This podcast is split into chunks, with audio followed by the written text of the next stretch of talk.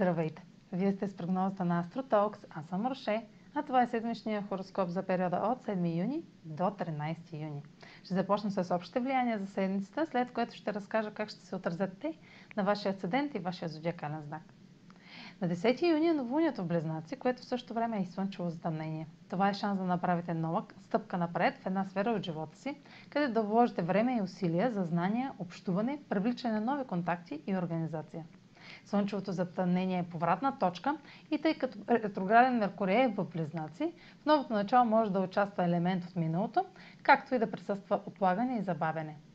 Ретрограден Меркурий в Близнаци е в съвпад с Слънцето по време на самото новолуние и бележи начало на нов цикъл, който ще подкрепи новото начало с разговор, съобщение или среща отлагане до сега позната информация или документ може да изкочи тъкмо на време, докато обсъждате важно решение. Предложенията ще ви звучат объркващо, ако сте пренебрегвали фактите до сега. Новините ще ви върнат към забравена тема, която е дошло време да изговорите и може да изиграе важна роля в стартирането на вашите начинания. Тази и другата седмица са под влиянието на Сатурн в Водолей в квадрат с Оран в Талец. Сатурн е ретрограден, което сочи ревизия на свършеното до сега, равносметка кое действа и кое не и добавяне на допълнителни усилия за материализиране на целите. Решенията взети сега ще са спешни, неотложни и притискащи.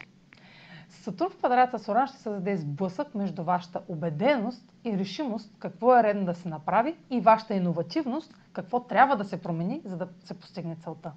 А сега чуете как ще се отразят тези влияния на вашия седен и вашия зодиакален знак. Седмична прогноза за седен близнаци и за зодия близнаци. Новолунието е в близнаци и въвежда нов генерален етап от живота ви, който измества фокуса върху възможност, свързана с преподаване, пътуване, чужди езици, правни дела, в резултат на стари споразумения. Ще обмислите две страни на текущ въпрос, който сте отлагали до сега.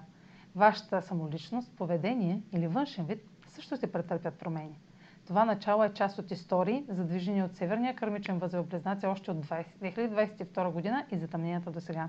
Време е да приложите знанията и научното до тук в действие. Сатурн във Водолей в квадрат с Оран в Талец ще диктува новото начало, като теста вашата устойчивост на правилата, установени в сферата на възможностите. Това е криза между външните правила, включващи пътувания, образование, правни въпроси или публикуване и подсъзнателните смущения може вътрешно да се борите срещу определени ограничения или да усетите появата на скрит бунт. В някои случаи това, което е официално, може изведнъж да бъде разклатено. Това е моментът да оцените новите закони и правила или вярвания и да осмислите как те се връз, свързват, свързват с вашите лични намерения. Това влияние ще продължи до декември 2021, така че му обърнете внимание сега.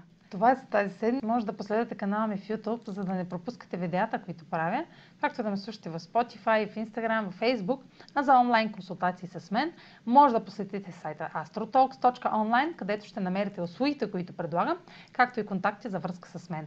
Чао! Успешен ден!